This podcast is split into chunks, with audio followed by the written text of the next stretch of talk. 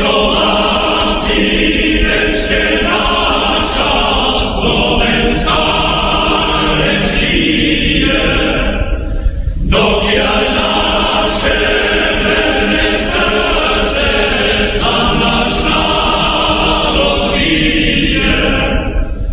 Žije, žije tu slovenský, bude žiť nám.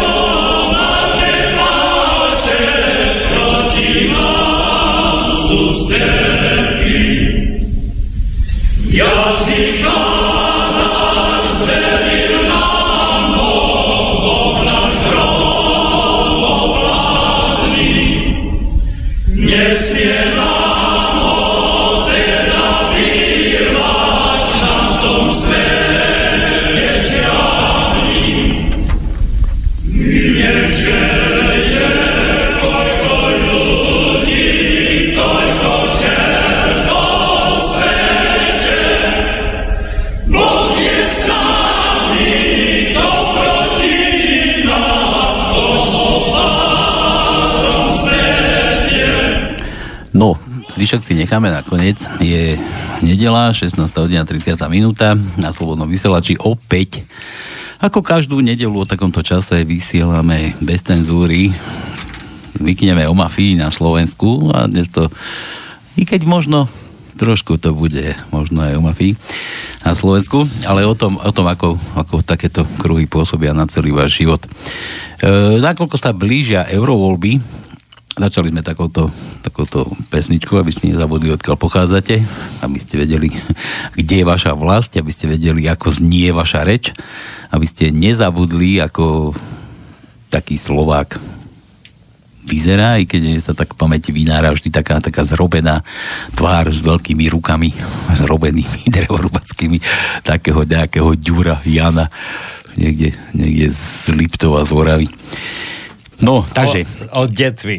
Od, od detvanca. No, detvanca nejakého z Polianky. Typické no. brucho voľné, prázdne. Brucho, brucho prázdne, plné, tučné, von, a, ale veľké ruky a, a tak. A, zr, a to nie je, že zrobená tvár, to je opálená tvár, opálená koža od slnka možno. Ano. I keď ide tu nebývame, nemáme tu africké teploty. No dobre, takže blížia sa eurovoľby. No a aby sme sa nestratili v tomto svete, širokom, ďalekom, pretože Slovensko odjak živa patrilo do Európy, odjak živa tam bolo začlenené, raz tak, raz onak, no aby sa tam nestratilo opäť niekde v týchto útrobách, tak je dôležité, aby sme tam patrili ako normálni, normálni ľudia, ako, ako zástupenie, aby sme tam mali. A dnes nám prišiel porozprávať, možno už ho poznáte všetci, teda väčšina, je to v histórii, histórii znalý človek Jozef Sásik, Jozef Serus, ja ťa tu vítam u nás. Za Boha život, za národ slobodu. Tak bre. si ma prekvap... Ďakujem za privítanie. Si ma teraz prekvapil týmto pozdravom. No a čo, ty si taký historik, historicky známy, ako to s tým Slovenskom? Bo tak živa sme patrili do Európy, nie? Áno, treba to poznamenať, že teraz pri e, diskusiách Po, po Slovensku narážame na veľký problém, že si ľudia Európsku úniu stotožňujú s, geograf- s geografickou Európou, čo je veľký problém a pokúsime sa teraz práve na túto tému vniesť e, do toho jasno. A teraz ako to myslíš s geografickou Európou? Však tak tam patríme, nie? Či geograficky, či... No, na, no tak Európska únia treba, na Európsku úniu sa treba pozerať z politického a z konfesionálneho hľadiska a na geografiu ako na Európu, ako na svetadiel. Uh-huh. A, a svetadiel národov. Tak to žijúci v Európe. Lebo niekde pri Krevnici som postrehol, tam je niekde, m, bože, neviem, ako sa tá dedinka tam volá, ale je tam taká smerovka, kde si, že stred Európy. Ja na Krahuliach? Áno, na Krahuliach. Na tak. A tak robilo tam e, pod vedením pána Mečiara e, há zet dé es, tam robilo vždycky prvého septembra, ako kde neustaví vatry. Neviem, prečo skončili. Chodívali sme na tie akcie v rámci toho, že ako obnovenia slovenskej štátnosti a zriadenie piatej Slovenskej republiky. Takže je tam stred Európy. tak, keď sa tak zoberie, tak približne to tam vychádza. Presne. Tak keď si tak zoberie veľkosť Európy, tak Slovensko je teda ozaj stred Európy. Stred Európy a stred aj kultúry. Stred kultúry? Aj stred kultúry, keď si zoberieme nedávno objavené, no nie je to až tak nedávno, pár desať rokov Vinice, obec, také niečo ako anglickú Stonehenge, tak u nás je starší o niekoľko tisíc rokov, odhaduje sa podľa rady izotopov uhlíka až jedenásť tisíc rokov pred Kristom, takže treba si to ísť pozrieť a tam, keď si pozrieš tie, to písmo na tých, na tých stelách obrovských, ktoré majú aj šesť až osem metrov výšku, tak vlastne všetko písmo všetkých národov, či zoberme starých Gebalu, tak Feničanov a tak ďalej, Grékov, tak latinka, grécka abeceda, fenická abeceda, egyptské hieroglyfy, klinové písmo, čo ja viem, starobabylonské alebo chetické, tak sa odvodzujú od tohto písma. Zatiaľ takéto sú poznatky o tom. Takže vlastne nie len Slovensko je ako stredom Európy, ale skutočne vyzerá, že asi aj e, stredom civilizácie, keď si zoberieme v Gánociach pri Poprade nájdená socha, pardon, lepka, lepka prvého Slováka, ktorá sa datuje takisto metodou cé štrnásť na dvestoštyridsať tisíc rokov. Tak prvý Slovák, to kde bol vykopaný? To ja neviem. Zváži, bolo to na pozemku pri, v obci Gánoce, socha, bože, neviem prečo mi chodí, pardon, ospravedlňujem sa, že socha, ale časť lepky, ktorá bola v tých travertínových vyvieračkách vyplnená, vyplnená no tým hovorí, mramorom. A bolo to na, na pozemku jednej pani, vedel sa meno, teraz sa nespomeniem, objavená tak dvestoštyridsať tisíc rokov. Tak, čiže ja som ho nazval Ganu, Ganúko, Ganovko ako prvý Slovák. No dobre, ty to ako myslíš, že Slovensko je teda v tej Európe aj inak? Nie len ako geograficky? No tak keď si zoberieme, že aj slovanské národy ostatné, či sa berieme chorvátsky, slovenský, tá rečová, český, polský a tak ďalej, chorvátsky, tak vlastne je to odvodenie od, aj jazykové, keď sa to tak vezme a keď ideme ešte do staršej doby, do cheticko-slovenského obdobia, čiže to, je, to dokázal profesor Karol Univerzity a rektor Karol Univerzity, profesor Bedřich Hrozný, ktorý v roku devätnásť štrnásť dostal Nobelovú cenu, keď e, objavil, a jeho záver je veľmi zaujímavý, že Chetitej sú Indoeurópane a majú najbližšie k Slovákom.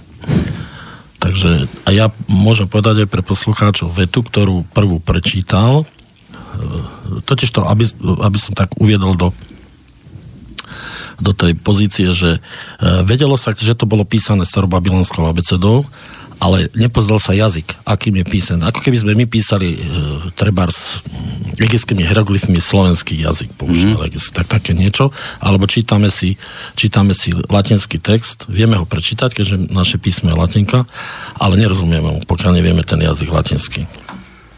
No a zistilo sa, že, že sa jedná o indoeurópsky jazyk a že je najbližší k nám Slovákom. No a vetu, ktorú prečítal je, ja ju poviem v, v pôvodnom jazyku, no a nezatený vádar akutény, teda sú tam hneď dve slovenské podstatné mená, Nuan je staroslovenský chlieb a vádar je voda, vada, voda. Vádar. Čiže chlieb ješ, vodu piješ. Túto vetu a v roku devätnásť sedemnásť už, už mal zostavený dvadsaťpäť tisícový slovník, slov, Bedřich Hrozný a viem, že toto veľmi nesedí, najmä tým sovietským bývalým historikom, že, že skutočne, keď len ideme do tohto obdobia, keď si zoberieme vládu kráľa Anitáša z tisíc šesťstotridsať pred Kristom, kde sa nachádza v Berlíne jeho dejepisná príručka, kde spomína jeho otcu, otcovú vládu ešte tridsať rokov skoreť, čiže tisíc šesťstošesťdesiat a v tejto knihe v osemdesiat stranovej dvojstranej píše ešte o dejinách Chetitov ešte tisíc tristo rokov dozadu, takže vlastne ešte sme pred, keď ešte Narmen Meni ani nezjednotil Egypt. Takže vravím, nachádza sa v Berlíne, bola nájdená v bývalom chetickom štátnom archíve v Chatušine, ďaleko dnešnej Ankary. Stále sa desaťtisíc tabuliek roz, roz, ako rozpisujú, no ale vravím, tento originál, najstarší indoeurópsky text, teda list alebo, alebo diepisná príručka kráľa Anitáša sa nachádza v Berlíne múzeum. Dobre, prejdeme, prejdeme do politiky. Jozef, ty si predseda strany Slovenská ľudová strana Andreja Hlinku. No, ja som len preto odpadol, lebo sa pýtal, že kde je naše miesto Slovákov, tak preto hovorím, že, že vlastne stade to prešli do Malej Ázie, cez Kaukaz a cez Bospor a Dardanely a potom po, po keď uh, Asirčania dobili uh, Chetickú ríšu tisícdvesto rokov pred Kristom, tak sa zase vrátili na toto územie dnešné, čo dokazuje masové hroby uh, nedaleko Bodroku, už pätnásť tisíc bol odhalených, aj dé en á sedí presne s tými, s tými hrobmi v Malej Ázii. To len tak som chcel povedať. Tak sa im to páčilo. Tak ako no. No tak pravda, páči sa aj viacerým, aj babylonským paholkom. Kým? Babylon? Babylonským paholkom. No nie, nie, idem sa tu ja s tebou do histórie púšťať. By som neúspel asi. Ja si nepamätám ani, čo som mal na večeru včera. Ale pýtal si sa na to, tak by som predstavil, tak skrátka, nechcem predstaviť, sme predstavovali program každému Slovákovi, uvedomelom a hrdému, je jasné, že kto bol Andrej Hlinka. To nebudem, nemusím rozprávať. Uh, Jozef Tiso ako, a teraz ja ako po nich predseda. Takže tú históriu nemusím...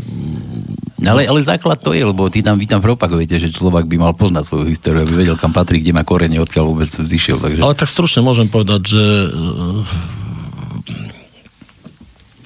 Andrej Hlinka a spolu so svojím predstaveným spírskym biskupom Prochádzkom reagovali na výzvu veľkého pápeža Leva trinásteho, ktorý encyklikou sociálnou renovárom vyzval katolických duchovných, ktorí sa na to cítia v roku tisícosemstodeväťdesiatštyri, aby zakladali, pardon, v roku tisícosemstodeväťdesiatjeden, aby zakladali katolícke ľudové strany v národoch, ktorých cieľom je na jednej strane budovať, bojovať proti zhubným socialistom, na druhej proti zhubným liberálom a a vybudovať európske spoločenstvo na kresťanskom národnom a sociálnom princípe s kresťanským štátnym zriadením. Toto bol hlavný účel, takže Andrej Hlinka vlastne v roku piateho marca tisícosemstodeväťdesiatštyri založil katolícku ľudovú stranu Uhorského kráľovstva, ktorá, ktorá e, mala národnostné sekcie, kde predsedom sa stal grof Žičí, preto sa tak aj používa Žičího strana, a mala národnostné sekcie. Najsilnejšou národnostnou sekciou bola slovenská sekcia, kde predsedom sa stal národnostné sekcie slovenskej Andrej Hlinka a on sformuloval štrnásťbodový program,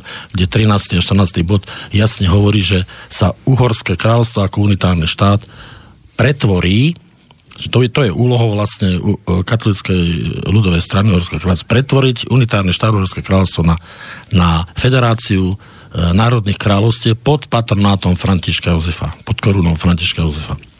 No, takže tento, toto sa nepodarilo. E, viem, že v roku devätnásťstopäť zomrel Žičí a e, tá šovinistická časť maďarskej sekcie presadila zrušenie týchto národnostných sekcií a preto Andrej Hlinka štrnásteho decembra devätnásťstopäť preregistroval katolícku ľudovú stranu Andreja, e, Uhorského kráľovstva na Slovenskú ľudovú stranu. Mm-hmm. Takže kde sa stal potom predsedom až do smrti do šestnásteho augusta tisícdeväťstotridsaťosem. A vypustil ten trinásty a štrnásty bod, že teda už sa hovorí o vybudovaní nezávislého slovenského štátu. Nie ako nás stále učili a niektorí sa snažia, najmä Čechoslováci, neviem kto ešte, a babylonskí paholci, že on hovoril o autonómii. To bol politický program najbližší počas Prvej republiky Československej, keďže nebola zabezpečená nezávislosť Slovenska. Ale, ale keď si pozrieme ten program už z roku tisícosemstodeväťdesiatštyri aj z tisícdeväťstopäť hovorí jasne Andrej Hlinka o, o nezávislom slovenskom štáte s kresťanským štátnym zriadením, teda o stavovskom princípe. Kto má záujem, môžeme vysvetliť, nie je stavovský princíp, a ktorý nám to podsúvajú súdruhovia e, typu stalinského, Hitlerovho alebo Benita Mussoliniho. Ale skutočne taký stavovský princíp, ako to má na mysli, len trinásty, to je sociálna encyklika. Dobre, poďme do súčasnosti. E, dostali sa k tomu, že si si predseda, si to, si to podedil, či ako si tam, si sa tam nanominoval, či ťa zvolili demokraticky. Má, mávate s nimi? To nejde, to, to predsedníctvo sa prenáša, tak ako Andrej Hlinka to preniesol na, na doktora Jozefa Tisu, doktora Jozefa Tisa to preniesol na doktora Kinžbana, doktor Kinžban to preniesol na profesora Prokopa, nebohého, profesor Prokop na, na profesora Kalesného a profesor Kalesný na mňa. Takže aj ja potom to prenesiem na osobu, ktorá zabezpečuje nepoškvrnenosť a, a ako by som povedal, nesprofanovanie ideálov teda Andreja Hlinku v tej politickej práce na vybudovanie slovenského štátovského štátu na kresťanskom národnom a sociálnom princípe s kresťanským štátnym zriadením. Mm-hmm. Takže ja by som, ak by si mi dovolil, vlastne predstavil tú súčasnosť. Takže Slovenská ľudová strana Andreja Hlinku si považuje za povinnosť povinnosť zúčastniť sa eurovoľby, pretože, pretože my sa vynasnažíme vymaniť Európske spoločenstvo národov zo súčasného hlbokého politického závozu podľa týchto moderných politických zásad. Prvú zásadu, ale prvý princíp nám stanovil Viedenský kongres, ktorého hlavným prínosom je, že budúca moderná Európa sa má budovať na konzervatívnych princípoch. Druhú zásadu nám stanovil, už som spomínal pred chvíľou, Rerum Novarum encykliku sociálnu, veľký pápež Leo trinásty, keď vyzval katolických duchovných, aby v národoch Európy zakladali katolické ľudové strany, ktorí budú v tej modernej Európe viesť ten politický západ proti zúdným socialistom a proti liberálom. A tretiu zásadu nám stanovil môj predchodca, som spomenul už, a veľký slovenský Mojžiš Andrej Hlinka, keď vyzval Európske ľudové strany. Podotýkam, že Andrej Hlinka spolu s kardinálom Glempom francúzským sú zakladatelia aj Európske ľudové strany. To málo kto vie. Ktorú v súčasnosti ovládajú socialisti a liberáli. Takže vyzval tieto Európske ľudové strany ako pápežský prelát a spovedník Piusa dvanásteho pápeža, aby moderné európske spoločenstvo nezávislých stavovských štátov na kresťanskom národnom a sociálnom princípe budovali s kresťanským štátnym zriadením. Podľa Andreja Hlinku len takto vybudované Európske spoločenstvo národov v súčasnosti a budúcnosti odolá zhubným, pomileným nástrojom socialistov, liberálov a brán pekelných. Toto je taká stručná predstava tej, tej politickej cesty, ktorú nám stanovil uh, Andrej Hlinka a uh, ktoré sa nemôžeme vzdať. Predstavil by som aj kandidátov do Európskeho parlamentu, teda aby som to zopakoval, my sa vynasnažíme pretvoriť súčasné socialistické vedenie Európy, ktoré skutočne vedie do záhuby Európske spoločenstvo. A vidíte, Loca už Potápoš začínajú utekať. Zakladatelia bývali. Koho myslíš? Angličanov? Angličanov, však tí vždy utekli. Aj v tridsiatom ôsmom utekli, zradili nás v Mníchove. Takže vidíte, kto už raz zradí, zradí vždy. To je zásada. Tak by som predstavil tak. Kandidu, postavili sme kandidátov, ja si myslím, že sú to osobnosti a skutočne odborníci. Práve sme sa snažili dodržať ten stavovský princíp, odbornosť, teda profesionálnosť, tak kandidujem ja ako predseda Hlinkovej slovenskej ľudovej strany, potom magister Roman Hruík, právnik, doktor Andrej Trnovec, odborný pracovník, profesor doktor Štefan Hrušovský, kandidát vied, lekár internista, inžinier Richard Burkovský, lesný inžinier, magistra Elena Šubiaková, publicistka, veľmi známa ako žiačka profesora Turčana, čo sa týka proklasu a cieľu metodiády, inžinier Pavol Šedivý, výsluhový dôchodca. Dobre, ma bolo preskočiť. Známa, známa osobnosť, najmä práci s masmediami, Jozef Valovič Strojár, inžinier Marian Kňažko, stroškolský učiteľ, doktor magister Peter Puškár, vedúci advokátskej kancelárie, inžinier Miroslav Faktor, doktor vied, výskumník, pani Hanna Jablonovská, dôchodkyňa, v súčasnosti pracuje ako výborná masérka v tatranských hoteloch, Martin Bálik, študent. Takže my sme, keď si pozrieme na tú kandidátku, rozvrstili jednak aj po Slovensku, jednak tú odbornosť, lebo v tých trinástich alebo štrnástich kandidátoch, aby sme vystihli tú Tú, to rozloženie tej profesii, profesijnosti a aj vekového zastúpenia. No a hovorím, my sa vynasnažíme pretvoriť.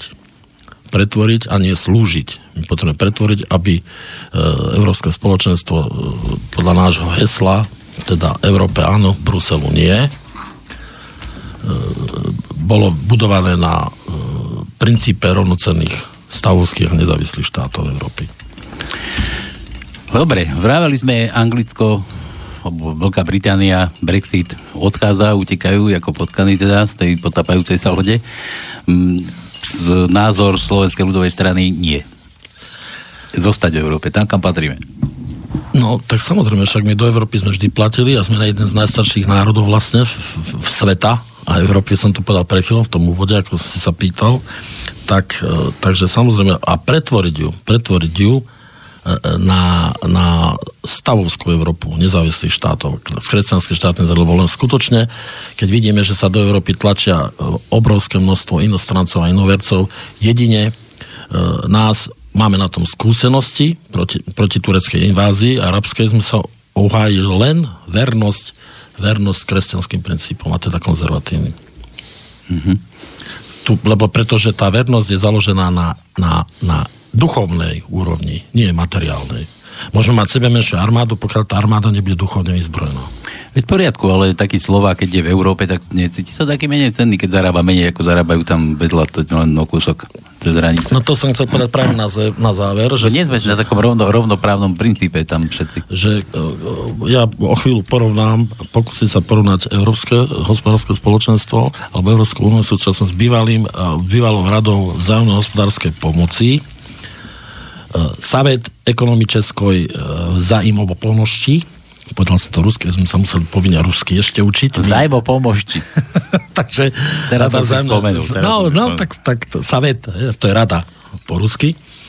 Takže pokúsim sa povedať niečo o Európskej únii, ako vznikla a ako vznikla Rada vzájomnej hospodárskej pomoci, keďže sme ju všetci prežili, sme v tom veku, že vieme, čo bola, sme, sme uh, pracovali v tom spoločenstve. A potom po vyrieknu, keď si predbehol, takže odpoviem na tú otázku. Uh, uh, kým Rada vzájomnej hospodárskej pomoci vychádzala zo zásad totalitného systému, kde ekonomika bola riadená stranou, jedinou, a to komunistickou stranou, alebo socialistickou stranou, kde tie jednotlivé štáty toho spoločenstva boli uzavreté, mali presne vymedzené, čo byt, dom, alebo panel, alebo králikáreň, ako to nazveme, a prácu povinne chodiť, bola povinnosť pracovať.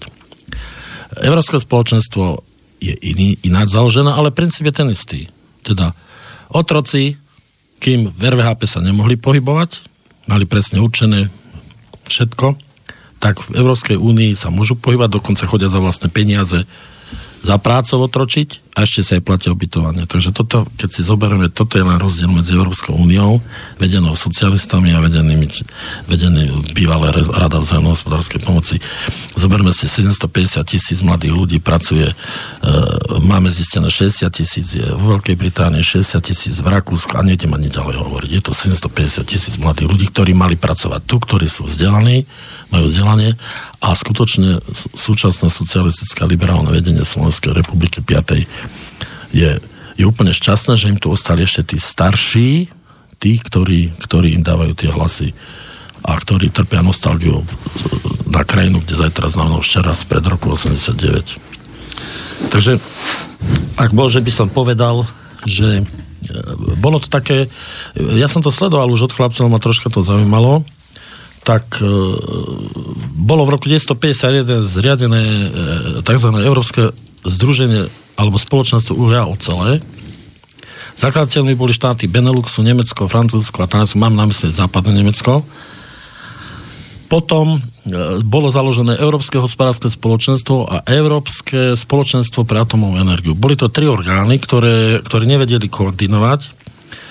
Takže potom, potom e, účinnosťou od prvého januára devätnásťstopäťdesiatosem predstavitelia týchto členských štátov podpísali v Ríme dvadsiateho piateho marca devätnásťstopäťdesiatsedem dohodu, ale to fungovanie až to zjednotenie orgánov došlo až v roku devätnásťstošesťdesiatosem.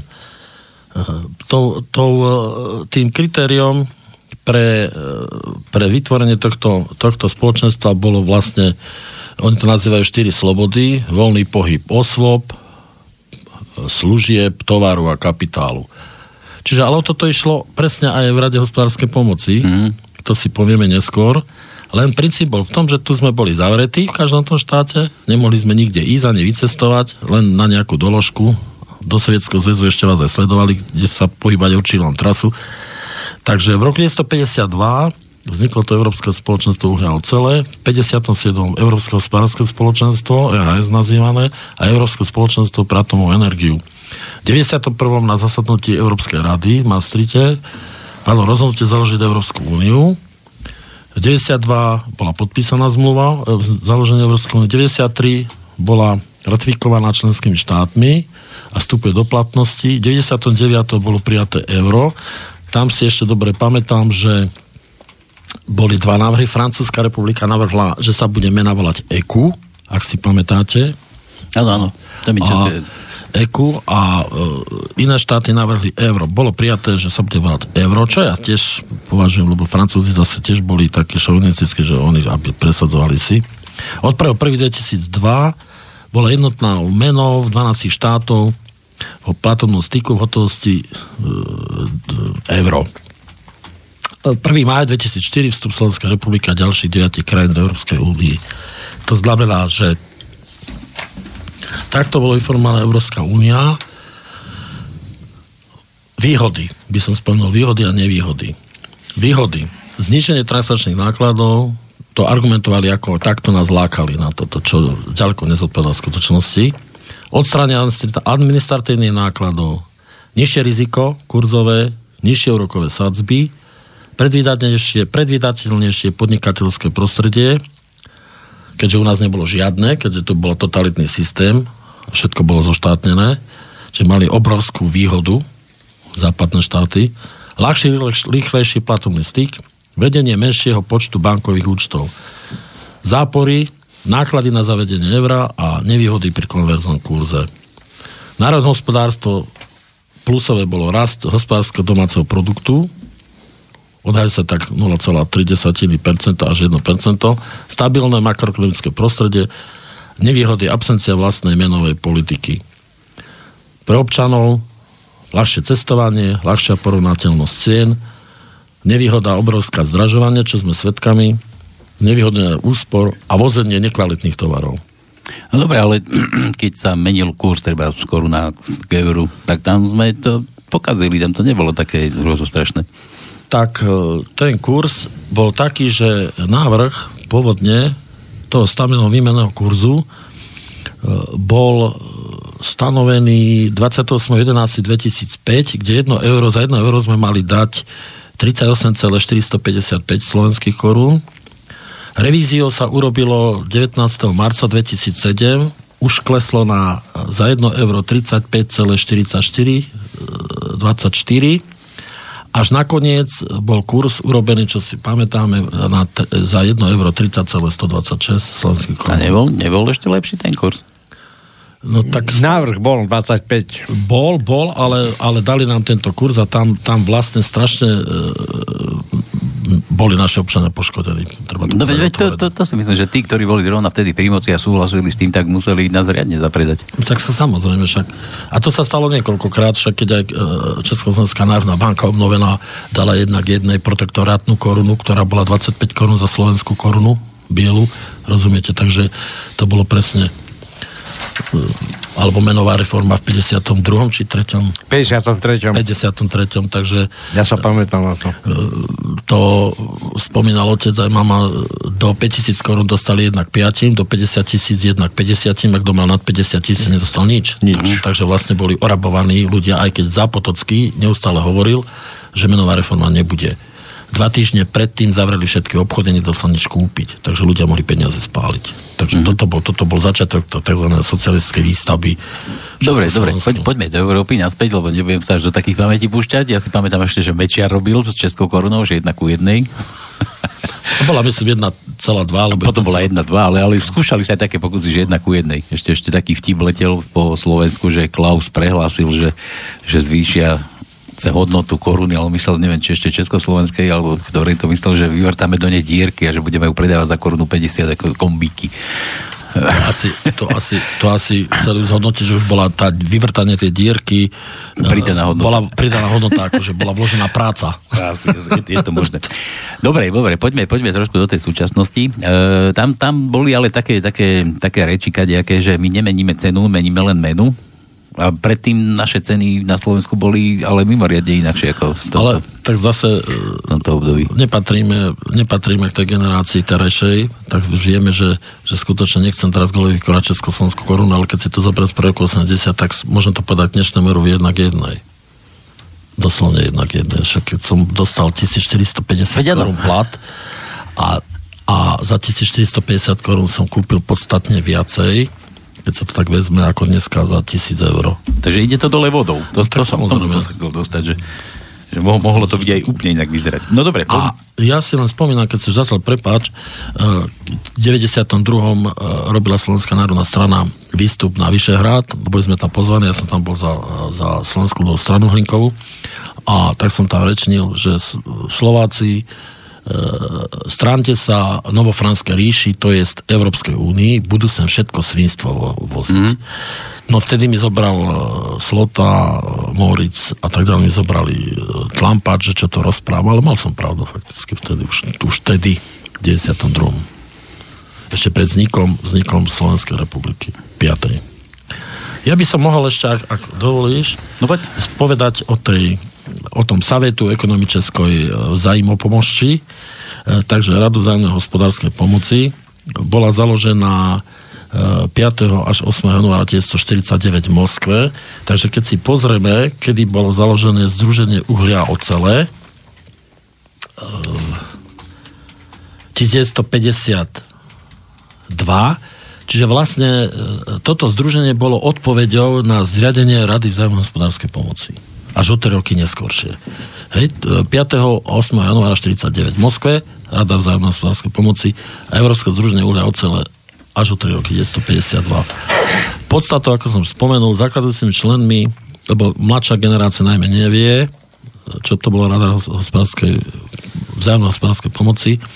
Základujúcimi členmi sa stali ze Sovietskej sociálskej republik, Poľská republika, Československá republika, Maďarská republika, Rumunská republika, Bulharská republika, od roku devätnásťstopäťdesiat Nemecká demokratická republika, šesťdesiatom druhom Albánsko, e, Mongolsko, sedemdesiatom druhom Kuba a od roku sedemdesiatom ôsmom Vietnam, od roku devätnásťstošesťdesiatštyri čiastočne spolupracovala Jugoslávia,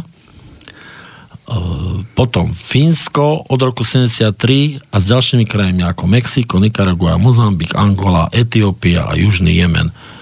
Jemenská ľudovodemokratická republika, aby sme pochopili presnejšie, keďže sú dva Jemeny. Cieľom Rady vzájomnej hospodárskej pomoci bolo koordinovať hospodársky vývoj členských krajín na princípe, to som už podotkol, a to je veľmi dôležité, centrálne plánované ekonomiky. Vládu v jednej strany. To sme zažili. A rozvoj ekonomickej integrácie s účelom postupne vyrovnávať rozdielnú ekonomickú úroveň medzi jednotnými členskými krajinami. Sami sme boli svedkami, že teda Československo zdedilo priemysel spred vojny, sa nemohlo porovnávať s priemyslom napríklad v Sovietskom zväze alebo v Bulharsku. Rozumiete ma? Čiže my sme značne doplácali Československo. Ja len poviem taký paradox, že pracovalo to asi tak, aby to porozumeli ľudia, že my sme do Sovietskeho zväzu dodali sto vagónov topánok, a Rusi nám dodali sto vagónov zeminy, železné rudy, tzv., ktoré, ktoré sidery, ktoré obsahujú len tri percentá, tri percentá železa, však treba si ísť pozrieť tie haldy, čo sú na východoslovenské železiárne. Pri veľkej ide. Takže, takže to, to, tak to bola asi. Potom ešte vymysleli Sovieti tzv. Premeniteľný rubel, prevoditeľný, pardon, prevoditeľný rubel, kde nás až desaťnásobne O, doslovne okrádali, preto to malo byť naopak. My sme museli platiť za jeden prevoditeľný rubel desať korún československých a malo by to i opačne. Malo to byť desať rublov za jednu korunu československú. Takýto, toto bola analogia systému Tretej Slovenskej republiky voči, voči Tretej ríši, kde tiež bola marka nadhodnotená desaťnásobne nad slovenskou korunou. Čiže Rusi len zopakovali ten systém nemecký počas vojny. Rada vzájomnej hospodárskej pomoci sa týkala v obchodu, neskôr aj plánovania výroby a napokon mala viesť k hospodárskej integrácii pod vedením zet es es er ako mocnosti. Keď si pozrieme mapu Rady vzájomnej pomoci, ide o územie, ktoré dobili na základe Teheránskej, Jalskej a Postupinskej konferencii. Dobil Sovietský zväz a inštaloval tam e, svoj, svoj totalitný režim. Teda, teda to bolo vidieť, že to bolo zriadené zhora. Tom je rozdiel aj medzi Európskym združením uhlia a ocele. No a zánik e, bolo jednoznačné, že tento systém nefungoval.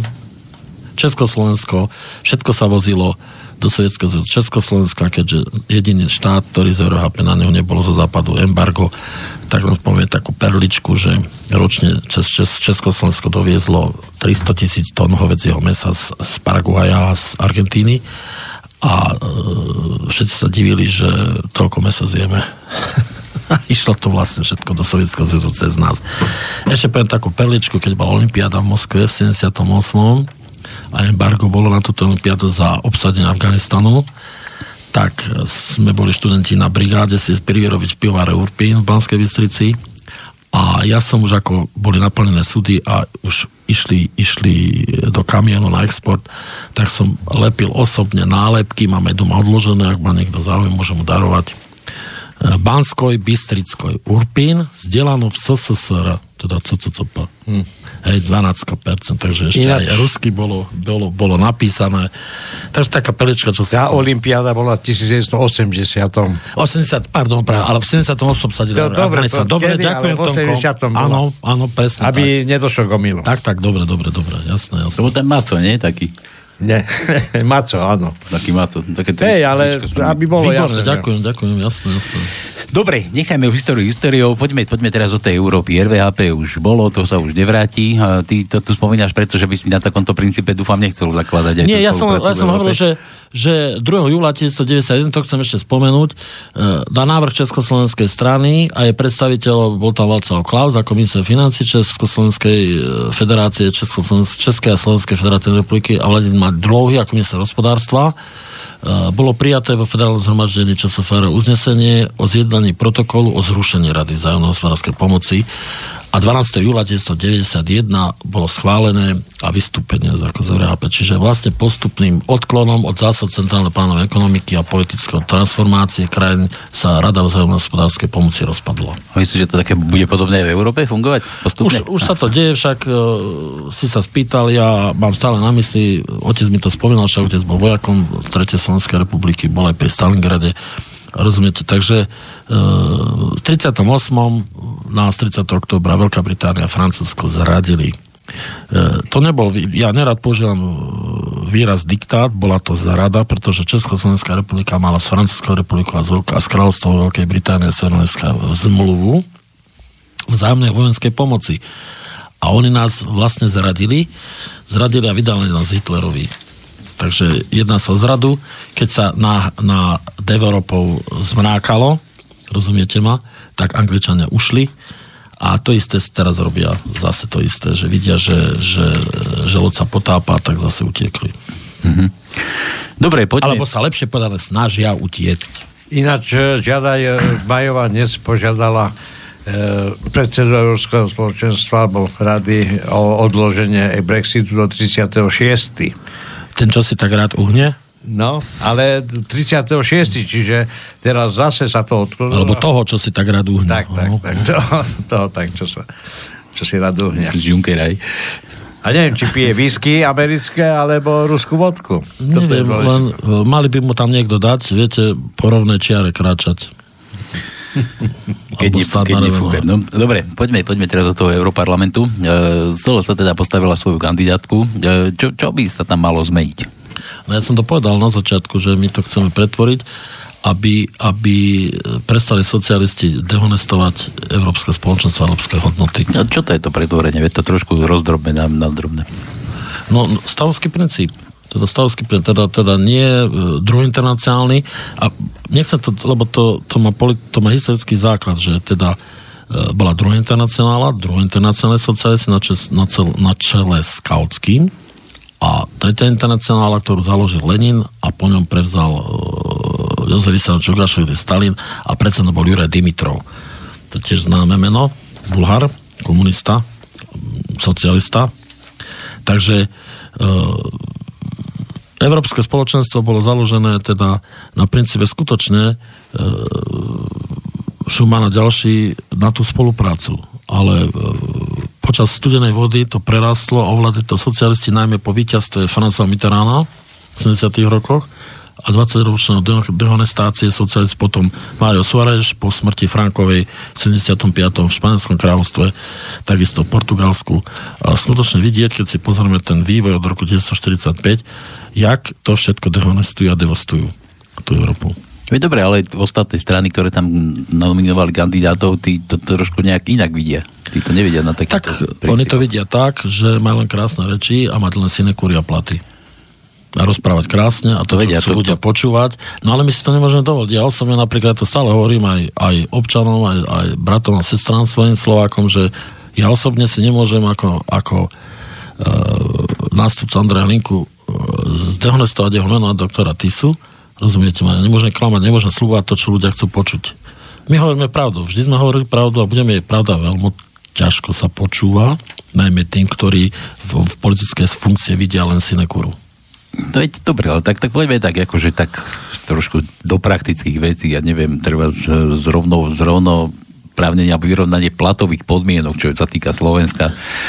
Máme tak... To, to je... kúsok zahraničí, tam je nejaký, nejaký program, musí, musí existovať. Už stanovenie toho výmenného kurzu vlastne ukázalo, že nás berú ako nerovnocenných.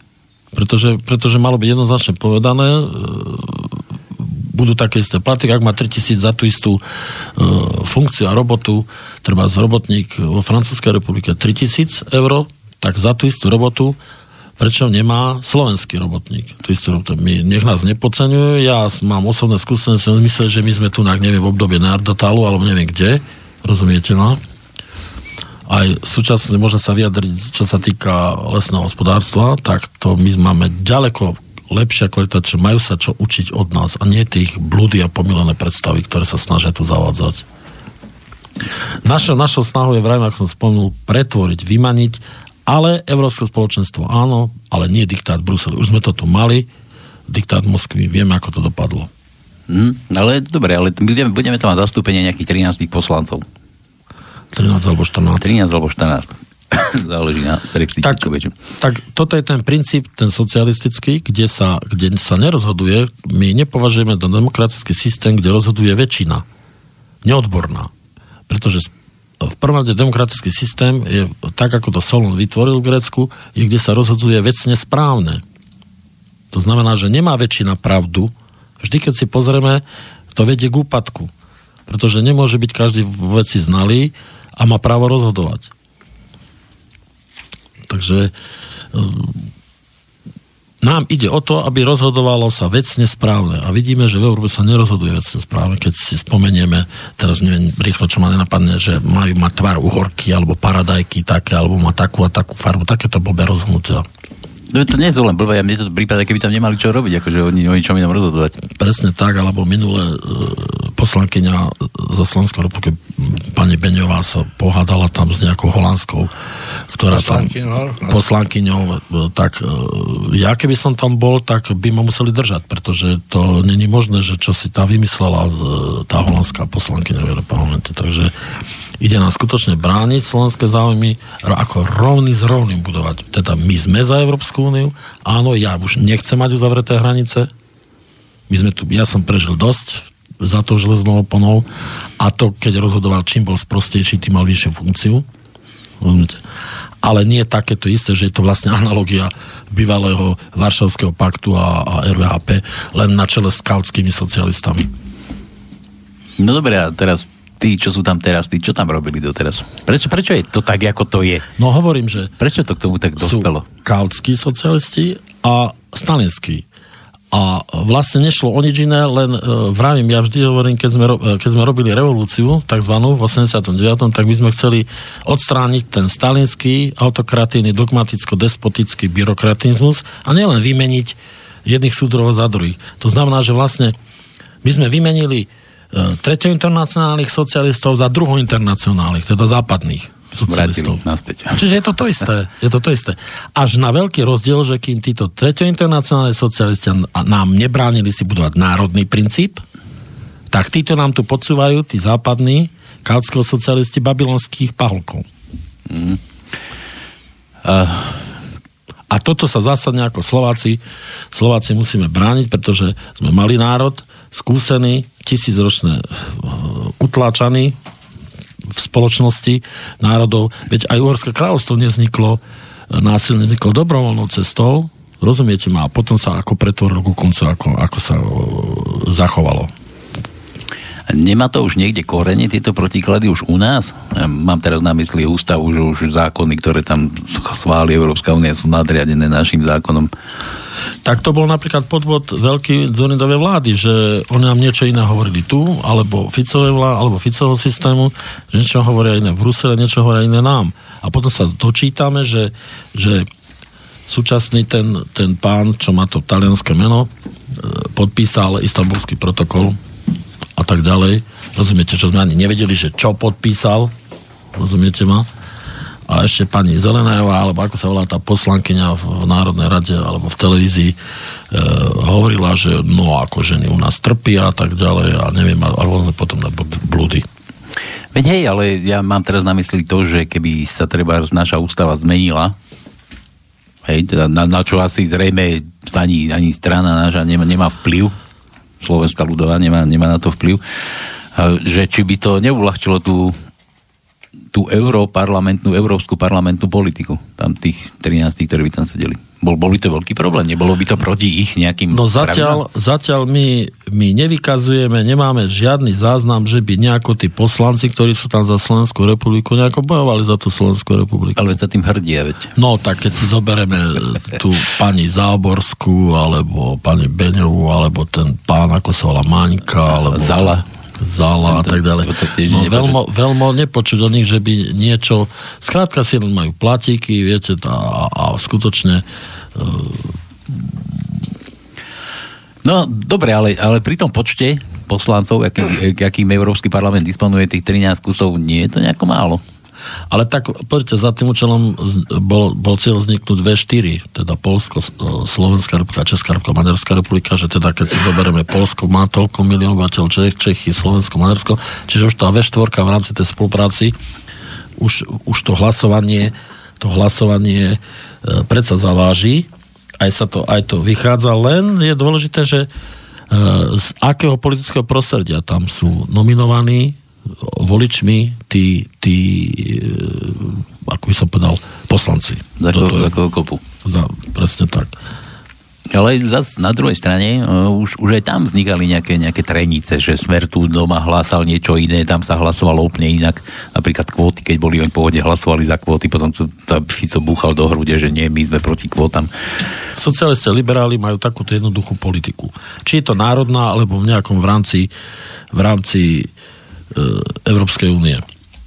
My si schválime, my máme väčšinu v parlamente, a keď nikto nebude na to reagovať, protestovať jeden, dva, to je nič. Ale a, ak bude protestovať väčšina ľudí, potom to jednoducho zmeníme. Toto je ich politika vlády. Rozumiete ma? A takto presne vládnu socialisti a liberáli. Teda ich nezaujíma, ich zaujíma len sinekúry a svoj osobné, osobný prospech. Takto to presne vidieť, keď si zoberete od roku štyridsaťpäť až po súčasnosť, vydajú zákon, obsadia úrady svojimi ľuďmi a robíme si tak, ako chceme, a keď sa nikto neozve, tak, tak pokračujeme. Mm-hmm. A ako bude vyzerať kampaň pred európskymi voľbami, čo sa týka strany, Slovenskej ľudovej strany? Tá kampaň, kampaň je jednoznačná, ja som ju predstavil tunák cez, cez sociálne siete, môžu si, môžu si tam bratia Slováci a Slovenky pozrieť, natočili sme nejaké dokrutky podľa možností, pretože, pretože my nemieníme na kampaň dávať nejaké peniaze, pretože my, my ponúkame, skutočne ponúkame zmenu a, a naše zásady sú pevne jasné, čo som predstavil predtým, ten konzervatívny princíp, rovnocenný princíp národov a nezávislý. No ale bez peníz sa nepohneš, vieš. Ale pohne sa, teraz, teraz nechcem to zase povedať, lebo už ma kritizujú, že zoberme si Egypt, tritisíc rokov fungoval bez peňazí. Tak, Nie, nemyslím tak, ale ja teraz narážam na posledné voľby, čo boli prezidentské, proste, že kto má peniaze, ten hýbe celým Slovenskom. Celou mienkou. Ale tak, tak je to zaujímavé, že neznáma osoba je vybraná a zrazu ju všetci zvolia, ale to je, to je vec každého občana, že sa dá nabaláchať, že nemá zásadu, že jeden raz je taký, jeden raz je taký. Dneska, ne... dneska keď sa pýtam občanov, tak volil si pána Mečiara, volil si pána Dzorindu, volil si toho, toho, no nikto ich nevolil. A, a, a kto ich vtedy vlastne zvolil? A to je presne to, že potom keď sa vykluje šidlo z vreca, viete, tak už potom nikto, už potom nikto nechce mať s tým nič. Spoločne. Veď v poriadku, ale, ale vieš, ako neznáma osoba, tak keby nemala peniaze, nevieš, aká známa, ako je teraz.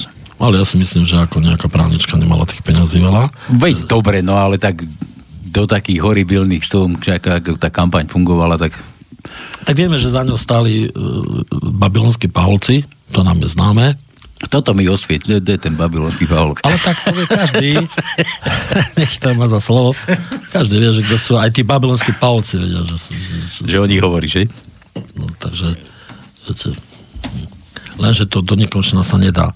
Viete, vždycky, e, mali sme také, také, také, tak sa to šepkalo medzi ľuďmi pred rokom osemdesiatdeväť, že, že dokedy ešte tí súdruhovia budú tú skrutku dokrúcať, ale závid prasol už potom, rozumiete.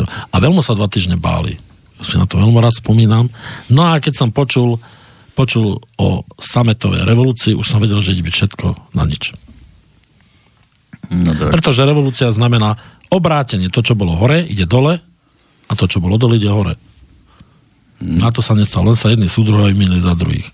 Keď som videl, že súdruh Šuster sa stal, predsa som si na to, a ani idem hovoriť ďalej. Súdruh Kiska. No, je mi. No, a to už je koľko rokov? No, však, však, však hovorím, že teraz, teraz je ten kaocký systém, ktorý už popiera aj tú národnú hrdosť. Kým ten sovietský systém, socialistický, ten leninský, ten ponechával a centrálne to držali.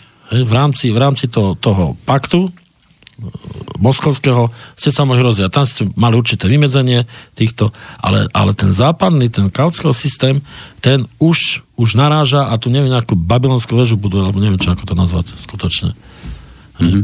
Už je urážkou, dokonca neviem, či už nebude za chvíľu trestným činom, keď, keď povieš, že si muž, alebo že to je žena pri narodení a tak ďalej. Že si si, neviem, koľko osemnásť pohlaví určili, alebo neviem, koľko podľa. Tak ono, to, tie kresťanské princípy, keď si zoberieš, tak akože to už je popieranie tých kresťanských princípov. No to, presne tak. Však to je chore a pomílené. Už len, už len rodina.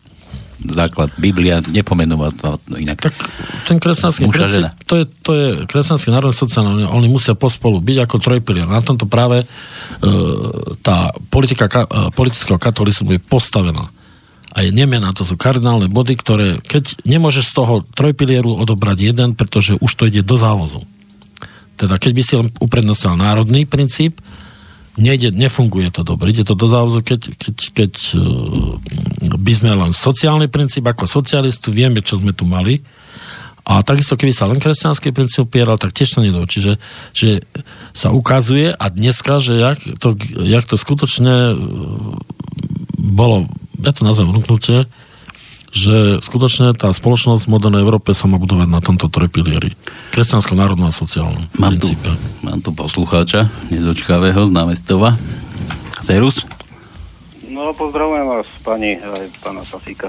A idem ďakujem sa pekne. Opýtať, no, idem sa vás opýtať, že čo, my, čo myslíte, že ten národ nemá pred tými voľbami alebo v období tých volieb vždy nejakú, nejakého Alzheimera, vždy zabudne, čo bolo do, dozadu, aj na toho pána Kiškaného tam v tej prezidentskej stolici, pretože on tvrdil pred dvoma rokmi, že, vytvá, že do žiadnu politickú stranu nebude vytvárať a nebude kandidovať v parlamentných voľbách. A po dvoch rokoch pán si spomenie, že to asi nehovoril.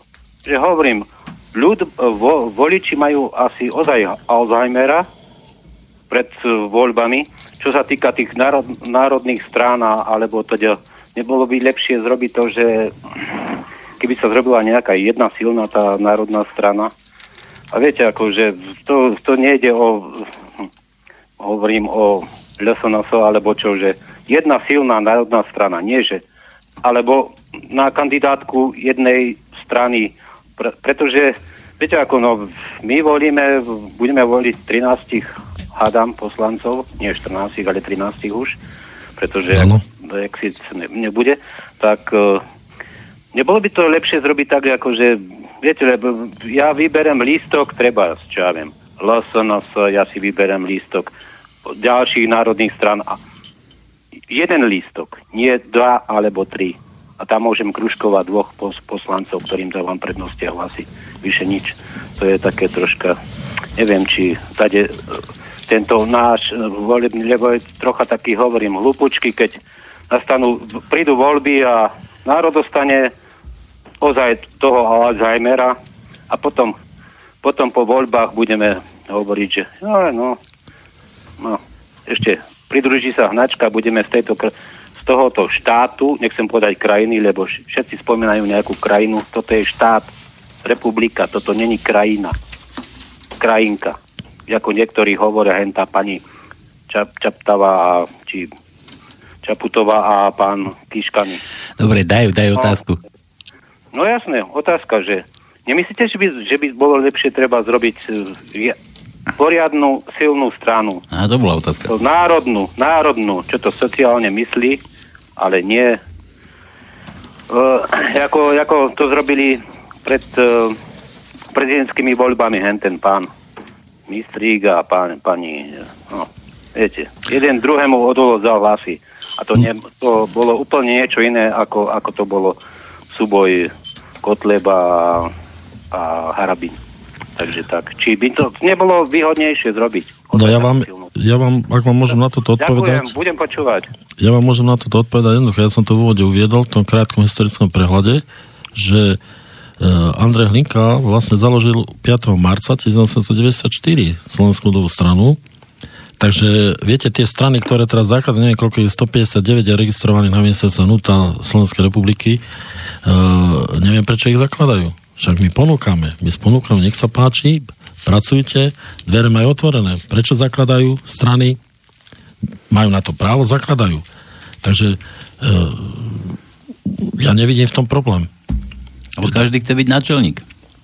Tak asi to je tak, a nie, a nie, nie pracovať pre národ, pretože našou zásadou je jasné od, od začiatku za Boha život, za národ slobodu.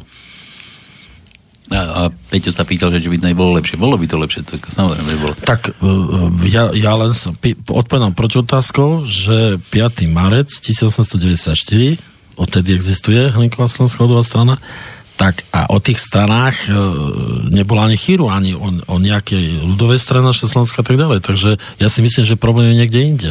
Nie ja u nás. Mysl, ja si myslím, že tu je jedna chyba. Tu vždy, keď sa hovorí o nejakej strane, tak nemyslí sa strana ako taká a tu budovať a rozširovať základňu.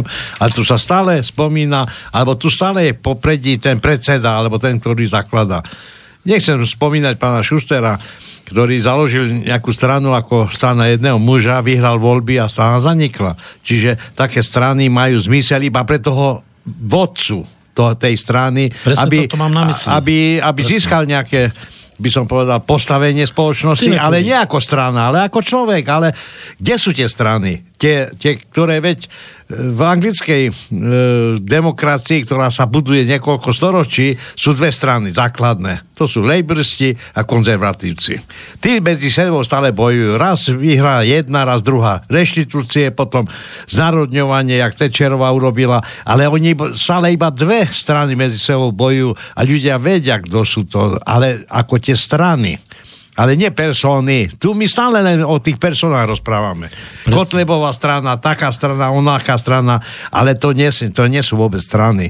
To sú predsedovia týchto nejakých akože fiktívnych strán. Kohutov, kohutov na hnojisku.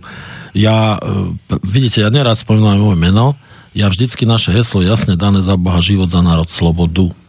Čiže tam je to jasne povedané. No a potom by som nadviazal na to, čo, čo sa pýta poslucháč. Pán brat, poslucháč, že treba tu vysvetliť v tejto diskusii pojem Banánová republika. Viete, s tým sa stretávame, lebo to sme boli v er vé há pé a vo Varšavskom pakte. A teda akékoľvek spochybňovanie našej štátnosti, o to nám ide, že tuto to začína. Našu súčasnú štátnosť nesmieme spochybňovať. Našou úlohou teda nie je zničiť našu štátnosť alebo umenšiť jej význam, ale naopak povýšiť ju na vyšší úroveň a to možno čo najvyššiu. To je zásada. Teda nie znižovať štátnosť, ako, ako každý sa snaží znižovať, a to sa týka aj toho, toho vzťahu k tej Európskej únii, v tom Bruselu. Teda naš, my máme tú štátnosť nás zvyšovať, nie ju znižovať a ustupovať na základe, neviem teraz, aký majú sen zase o nejakej federácii a neviem o čom. Únii, takže nie. Preto máme to heslo Európe áno, Bruselu nie. Pozri sa, taký príkladom je šport a súťaženie v športe. Keď niekto vyhrá z Francúzska, Nemecka, Slovenska, s radosťou a s šťastím v očiach zaspieva svoju národnú hymnu a vidí tú svoju vlajku. To je v športe, keď sa medzi sebou súťažíme. Prečo je to aj v hospodárstve opačne? Tu sa hovorí o nejakom európskom, by som povedal, zákone z európskej integrácii, kde vlastne už strácame ako keby tú identitu národnú, ale my sme akože všetci Európania máme do spoločnej kase, kasy nejak prispievať, ale ten, ten, to postavenie nás ako tak v Európe je tak, ako si sám povedal, veľmi, veľmi chabé a musíme sa zrovno pár, právniť s tými národmi, ktorí vlastne si myslia, že sú vodcovia, ktorí diktujú nám naše nejaké podmienky, ktoré niekedy my sme dostávali z, z východu, teraz dostávame zo západu. No, tam sa nič nezmenilo, vrajím, to boli, to sú kautského socialisti, to boli stalinskí socialisti, či leninskí. A ja by som vám povedal, aby som nadviazal troška tú rôznofarebnosť toho európskeho spoločenstva, lebo všetci si myslia, že to európske spoločenstvo je jednoliaté. Nie je to pravda. Nie je to ani čo sa týka vo vzťahu k NATO, ani vo vzťahu, čo sa týka v rámci vlastnej spolupráce, či euro a tak ďalej. Ja by som tak len pripomenul, že napríklad Island je napríklad člen NATO, ale, bez, ale nemá ozbrojené sily. Je tu teda dôvod zbrojiť, keď Island je členom NATO, ale nemá vôbec armádu. A nekupuje stíhačky. Prečo my potrebujeme kúpať stíhačky napríklad? Ja len hovorím tú štruktúru tej Európskej únie, aby sme chápali, lebo všetci si myslia, že to je jednoliaté a, a tak ďalej. Ďalej. Fungovanie. Francúzsko. V rokoch šesťdesiatšesť dvetisícdeväť, teda od roku devätnásťstošesťdesiat až dvetisícdeväť sa nepodriadovalo veleniu NATO. To tiež nikto nevedel. Grécko dokonca v rokoch sedemdesiatštyri až osemdesiat opustilo NATO. To tiež sa nespomína. Ďalej, teda povedať inými slovami, táto organizácia nie je schopná zabraňovať vojnovým konfliktom. Toto, to je veľmi dôležité povedať, nie ako nám to tu prezentujú. Len spomeniem napríklad, že jej úlohou je udržovať status quo. Poviem niekoľko paralel. Grécko malo vojnový konflikt s Tureckom. Obidvaja sú členmi NATO. Dodnes to nie je vyriešené. Mám tu poznámku, ako si náhodou sú oba štáty členmi NATO. Čo mm. som povedal. A úplnou náhodou Turecko okupuje Cyprus, no lepšie povedané severnú časť. Vieme po tej kra- tragédii, keď arcibiskup Makarios musel opustiť ako prezident Cyperskej republiky kvôli inváziu Turecka do severného Cypru. To som prežil, bol som už na svete. Teraz ďalej spomínal som už, poďme štátu, ktorý uteká z potápajúcej sa lode. Alebo chce utiec, alebo sa len chce, alebo chce len utiec z tej lode. Na, na, na, na, inú, na, iné, na iné reči a na inú. Vieme, ťaháme to za vlasy, ale zoberme si Severné Írsko, ktoré je okupované Anglickom. Rozumieme. A Anglicko chce ísť preč z tej lode potápajúce sa. Teda malo byť súčasťou Írska alebo Anglická.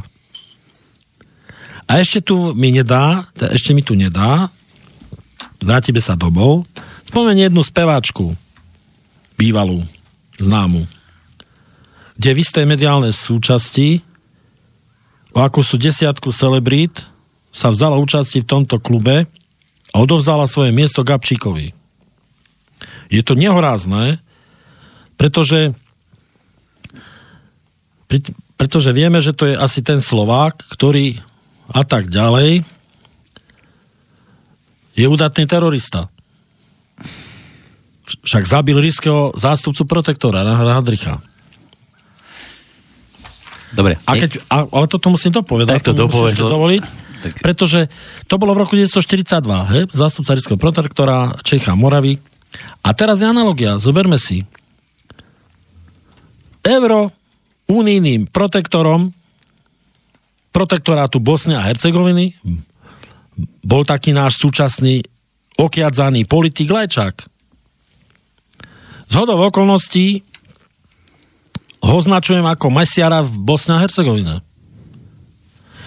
Niekto tu mi povedal, stretol som sa s tým,